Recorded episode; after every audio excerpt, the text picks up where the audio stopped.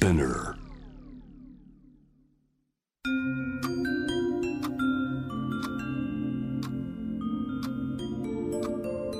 こんなこときっと取るに足らないからと性にまつわることを一人で悩み考えたことのある人たちへ。ここは気負わずに話せるお泊まり会。いつまでも終わらない会話の時間がその後の日々を支えるように個人的な思いの交換が私たちを救うのだ。私とあなたでおしゃべりを。私たちのスリープオーバー。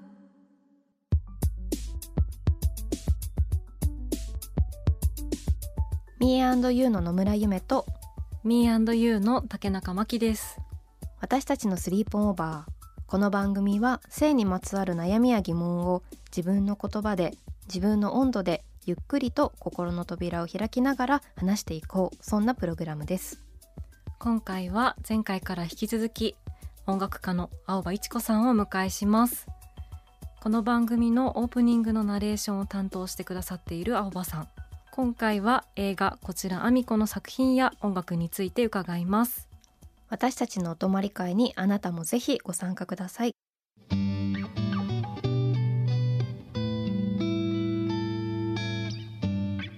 私たちのスリープオーバースタジオには音楽家の青葉一子さんをお迎えしています。よろしくお願いします。お願いします。お願いします。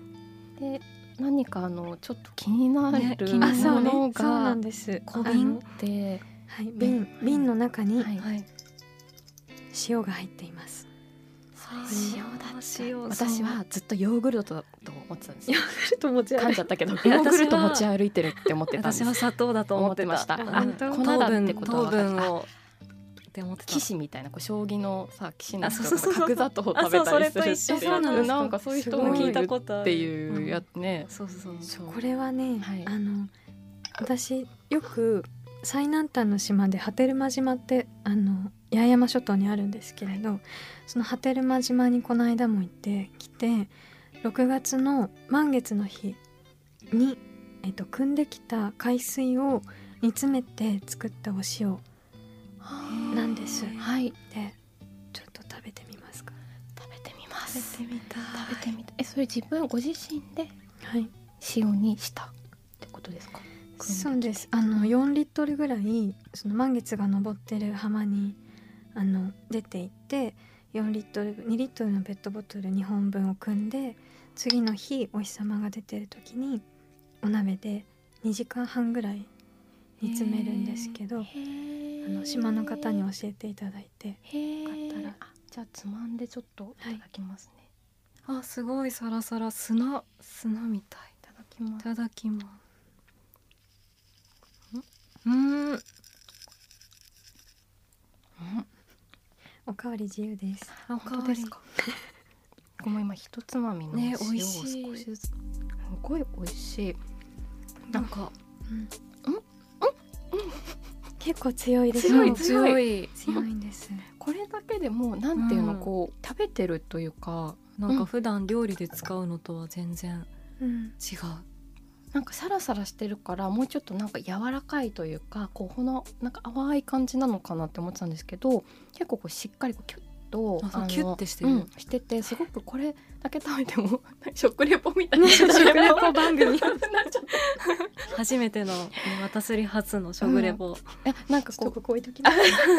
なんか全てがやっぱ嬉しい。なんかまずこう瓶があって、ね、ずっと気になってたんですよね。ずっと気になってて、うん、でそこそれがねなんと満月の日に汲んだ海水から、はい、えそれはどうしてこうやろうと思ったんですか？あの島の方がいつも満月にその塩を作ってらっしゃってあとはこの自分たちで使う塩を自分たちで作るっていうのが普通のこと。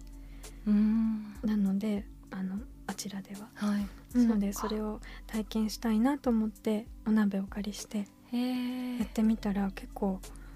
強力なお塩ができたなと思って。すごい。この日あの1年に1回だけあの岡ガニっていうちょっと大きなサイズのカニがいるんですけど、があの生まれたちっちゃなその子供たちを波打ち際にあの満月の光をサインにして出ていってそのお腹に抱えてる子供たちをこうバシャバシャバシャって放つ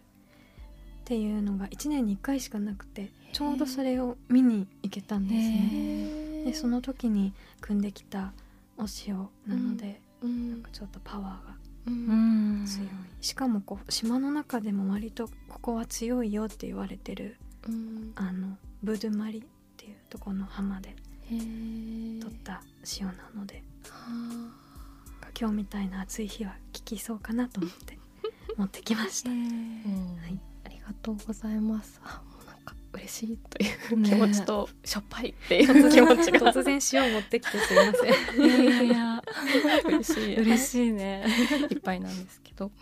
はい、青葉さんは7月8日金曜日公開の映画、こちらアミコの音楽を担当されました、映画音楽っていうのが今回初めてですか？そうですね、うん全編あの作って主題歌もやるっていうのは初めてのことです。なんかこの映画でこう初めてその自分で音楽を担当しようというふうに思ったい。こう思いっていうのって何かありますか、えっと、こちらアミコの原作今村夏子さんという方が書かれてるんですがそれが本が出た頃にあの私にとってすごく大事な俳優の友達がいるんですけれども青柳泉さんという方で彼女と一緒にその時演劇を作っていたのかなそれで本を片手に彼女が家に入ってきて「おいチコ!」って言って「これ読め!」って言って すごい勢いで本渡してきてでまるで本当にあの主人公のアミコさんのような感じでその青柳さんが「おいチコ!」って言って持ってきたのがすごく印象に残ってで読み始めてみたら私たちみたいだなって思ったんですね。その青柳さんが普段なんか話してくることとか私がひらめいて行動することとかが一人のあみこさんっていうあの人間の中になんかこう可愛く収まっているような気がして、とても好きになった本でした。でそれ以降お互いのことをあみこって呼び合うぐらいになって。そう未だにショートメッセージでも「ね、あみこ今日空いてる?」とか。そう「こっちのあみこ空いてる?」とかこっちのアミコ。二人ともそう「あみこ」って呼び合うぐらいに入り込んだ物語だったのでその思い出が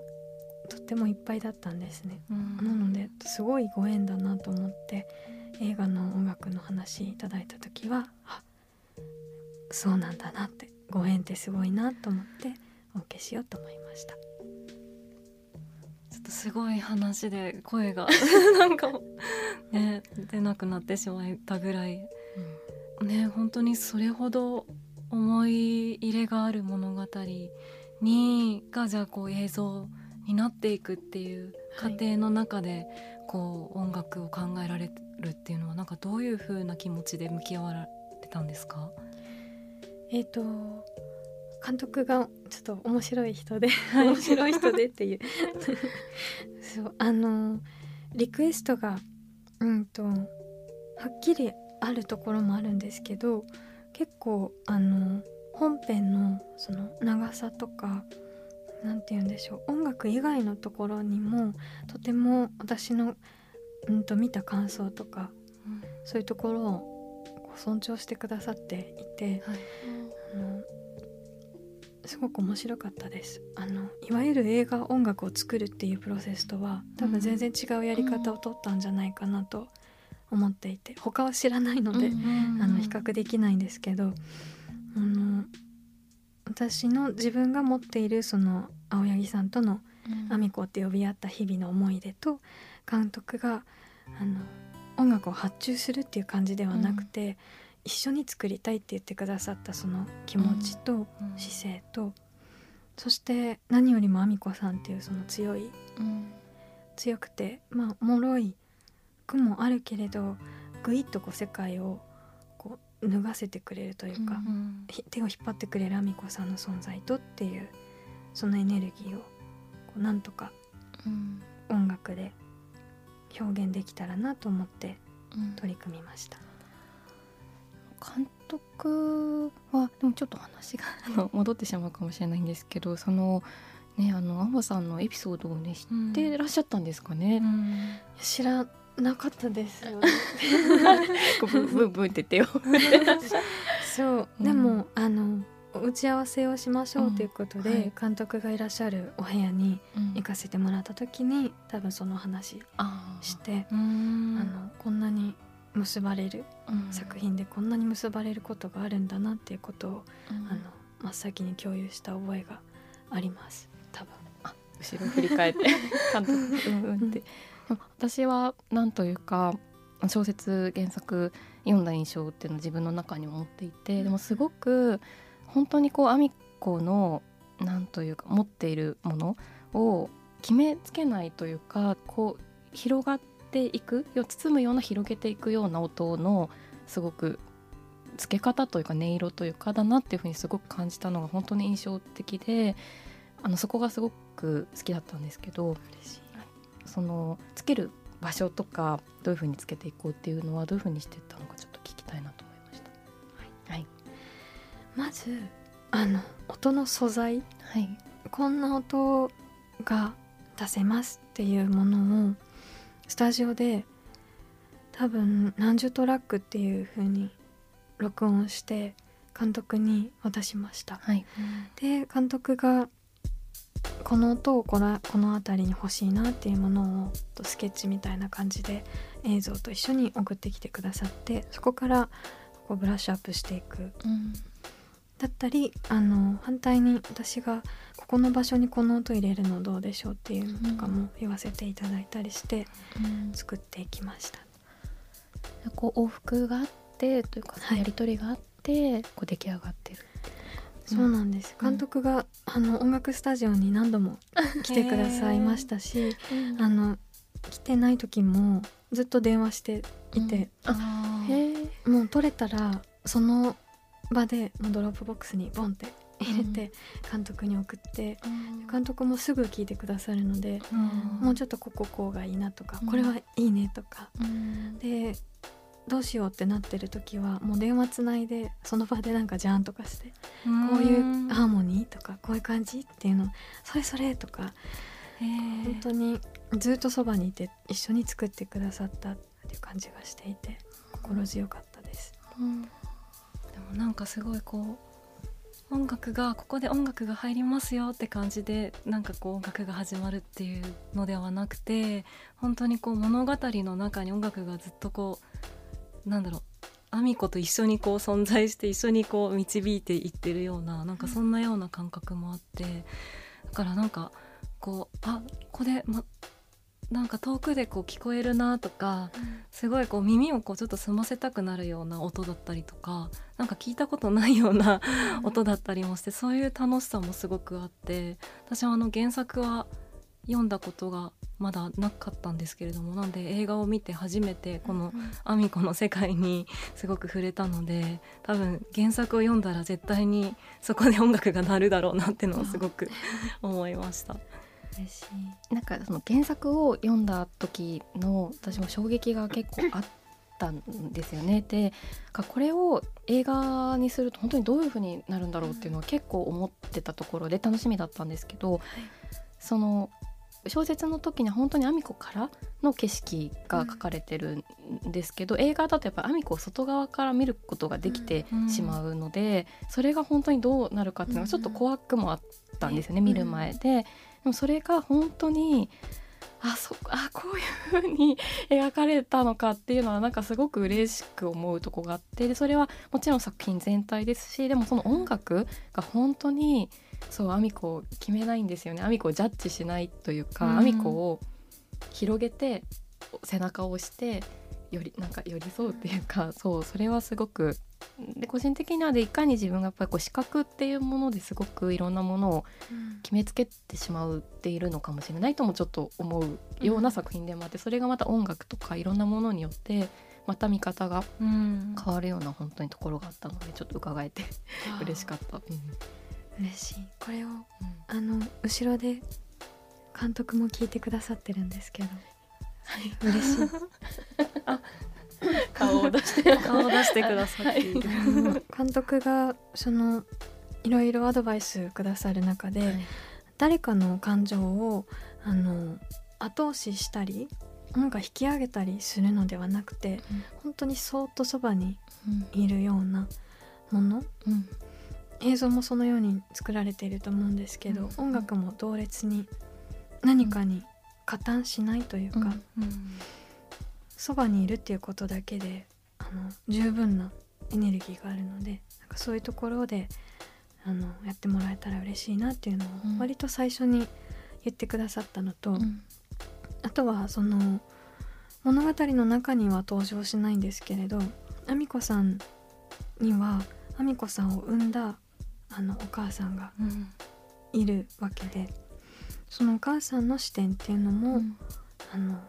うまく取り入れてもらえたら嬉しいなっていうことがあったんですね。はいそれが私の中でとても腑に落ちてあの一気に作りやすくなったところでしたし主題歌も主題歌割と取っといたんですよ作るの後に。でもその「お母さん」っていうワードキーワードいただいた時にあもう大丈夫だと思ってうん。詩もバーって書いてできました。うん。この「もしもしの」あの今回のジャケットなんですけれども、はい。絵が描かれてたかなと思うんですけれども、はい。これについてちょっとお伺いしてもよろしいですか？はい、こちらあの配信のシングルで出してるものなんですけど、はい。スタジオにあのアミコ役の大沢かなさんがやってきてくれた時にずーっと絵描いてるんですけど そのなんかあのいちこさんに描いてあげるって言ってサクサクサクって描いた絵をそのまんま使わせていただいていてで T シャツかな着てる服にワンコロベってハスキー犬の絵も描いてあるんですけど、はい。それは実際にあのかなさんがいつも持ち歩いているぬいぐるみでえー。アミコの役の中でもそのワンコロベを持ってる映画に映ってる子が描かれているジャケットです。あーそうだったんだ。ですね。なんか何にしようそのデザイン何にしようかってなった時に、はい。それしか思い浮かばなくて、うーん。すごい。でも本当にかなさんがすごくあの魅力的な方であの本当にそれについてもこう映画を見ながらずっとこう魅了されていた感じがあったのでそのね絵描かれてらっしゃるんですね。絵ばっかり描いて監督がやっぱりそのアミコさんのことかなさんのことが大好きなんだなっていうのがうん切り取り方から伝わってくるなって思ってます。えっと映画初出演だったんですかね。そうですね。かなさんオーディションの中で選ばれた方です。ね、インタビューでもこの方があみこさんだっていうふうにかなさんを見て思われた監督のインタビューを拝見してたので すごいうんちょっとそういうエピソードも聞けてすごい嬉しいです。ね、ぜひ皆さん見てください。こちら。あのこちらあみこの作品をあの拝見してなすごくあのなんだろう私たちのスリープオーバーでこれまでい。ろんなテーマを扱ってきたんですけれども、一番最近だと「母と娘」っていうテーマで、そことも本当にすごく重なるというか母のと娘の特集ではねすごく多様な母と娘の関係があるよっていう風な話もしてたんですけれどもこうどこから母になるのだろうかとか、こう母性っていうものが押し付けられてないかとか、一方でこう娘が娘としてこう母に対してこう複雑な気持ちを抱えていることもあったよねみたいな話をしてきた中で、まあ、結構こうアミコの言葉だったりとかでもこうなんですかねこうずるいお母さんばっかりっていう風にあのーうん。アミコが言うシーンも、まあ、すごく印象に残っていたりとかもしてて新しいお母さんとのこうアミコとの関係っていうのもすごくいろんな感情があるだろうなっていうところで、まあ、それを本当に最近の「母と娘」っていうテーマともこう重ねながら見てたんですけれども青葉さんがこうかこちらアミコを見る中で、はい。母との関係だったりとかあるいはもう母と娘というものについて何かこう感じられたこととかってありましたか？うん。あみこさんには2人お母さんが、ね、うん、いるんですけど、その1人目のそのあみこさんを産んだお母さんは出てはこないけれど、存在としてはしっかりあって。えー、そうですね。最初やっぱり私はあの新しくあみこさんのところに来てくれたお母さんのにあんまり感情移入ができなかったんですね正直、うん、はい、あのそれはその物語の描かれ方としてその新しくやってきたお母さんがこう自分のことでまだいっぱいいっぱいなあの方だったからどうやって彼女が少しでも楽になるかなっていうところでは考えましたけど同じ気持ちになるっていうことはちょっと難しかった本音ですね。うん、だけれどあみこさんのを産んだあの方のお母さんの気持ちは割とその想像しなくてもすっとこう体にある感じはしたので、うん、そこの視点をかなり大事にしました。一番その手繰り寄せやすい視点が私にとってはそこだったので、うん、そこから見た登場人物たちの心の在り方だったり時間の過ごし方っていう風に見ていくとあのあみこさんのところに新しくやってきたお母さんの気持ちもだんだんほどけて分かるようになってきましたね。これはでも作ってる時音楽を作ってる時から分かっていたかって言ったらそうではなくて完成して何度もその試写少しずつこう出来上がっていく映像をみんなでチームで見ていったり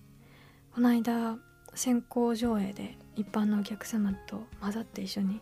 見させてもらったんですけど、うんはい、その後の記者会見であの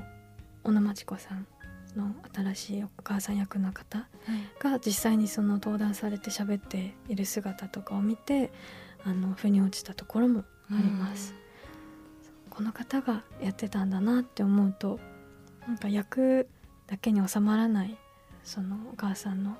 新しい方のお母さんの感情だったり、うん、心だったりがようやく今入ってきたような感じがします。じゃあ作品の中でこう音楽を作ったりとかこう映像を見ていく過程の中でこう何度も何度もいろいろなこうアミコやアミコさんの周りのいろいろな人たちのこう姿がこういろんなこう何度も変わっていく感じっていうのがあったんですかね。そうですね最初の頃まだ音楽をつける前だったかな監督に言ったかどうか忘れちゃったんですけど、はい、どうして周りの大人たちってこんなに冷たいの？って、うん、か言った覚えがありますね。うん、なんでこんな怖いの？みんなって、うん、そう。それが最初に思ったこと。うん。だけれどみんな心の中に子供がいてその立場とか育っていく中でだんだん大人っていう風になっていって実際に子供が生まれたりとか子供を持ったりすると完全に大人としてなんか見られたりするんだけれどみんなの体の中にアミコっていう存在が宿ってるんじゃないかと思う思い始めてます、うん、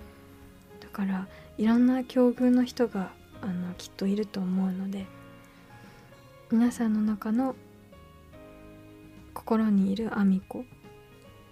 絶対どこかピタッとあのチューニングが合う箇所があると思うのでその映画の全体から発せられてるアミコさんの「もしもし」ってこう発信してるのをキャッチしてもらえたらいいなと思いますね。本当に大事なお話をありがとうございます。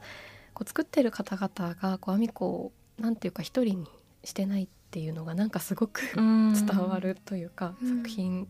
なんかっていうのがより思いました。こう映画を見た時に。う、ね、ん、本当に。はい。私たちのスリープオーバー2回にわたって青葉一子さんをお迎えしました。ありがとうございました。ありがとうございました。ありがとうございました。私たちのスリープオーバー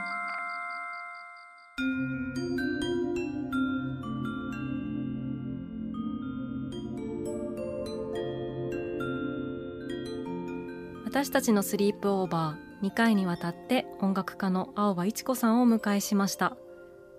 はい。あのね念願ねかなって青葉さんにはい。お越しいただきましたけれども。はい。楽しかったですね。こちらあみこね映画の話もいろいろ伺いましたけれども、はい、印象に残ってることありますか？そうですね本当にこう青葉さんがこうアミコが自分の中にもいるし、こう誰の中にも、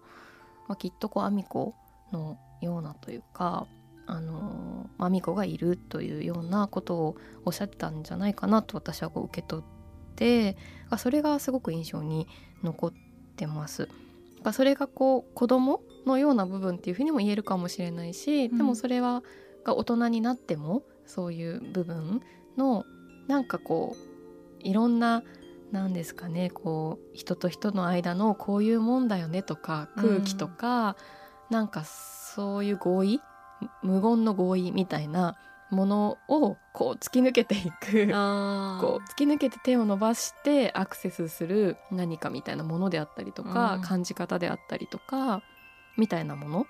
はをすごくそのアミコ特有のものにしないっていうことが、うんうん、この映画全体からそれもあの青葉さんもそれ監督もいろんな方がもうあの大沢さんもきっとあのっていうことをなんか感じたのがすごく印象的でした。うん、ね、本当になんかこうこの番組でもすごくこう、うん、社会がこう決めたいろいろなこう、うん。決められてることに対して、はい、まあ、一つ一つ紐解いて疑っ疑ったりとか、うん、何かこうちょっと話し始めてみたりとかするっていうのをずっとやってきている中でも、はい、すごいこう自分の中のこうアミコを、ね、大切にしながらやっていきたいなというか、うん、そういう風な気持ちにもすごいなりましたね。本当に。はい。青葉さんが音楽を担当した7月8日公開の映画こちら「アミコ」ぜひチェックしてみてください。そして公開のタイミングに合わせて青葉さんが担当されたサウンドトラックも発売になっています。もしもしも収録されていますのでぜひぜひお聞きください。さて皆さんは性について悩みや疑問はあるでしょうか？番組の感想や今後特集してほしいこと私たちのスリープオーバーのホームページからメールでお寄せください。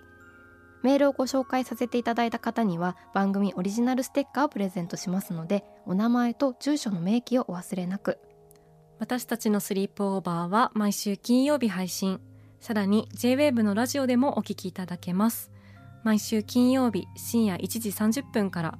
FM81.3JWAVE こちらもぜひチェックしてください。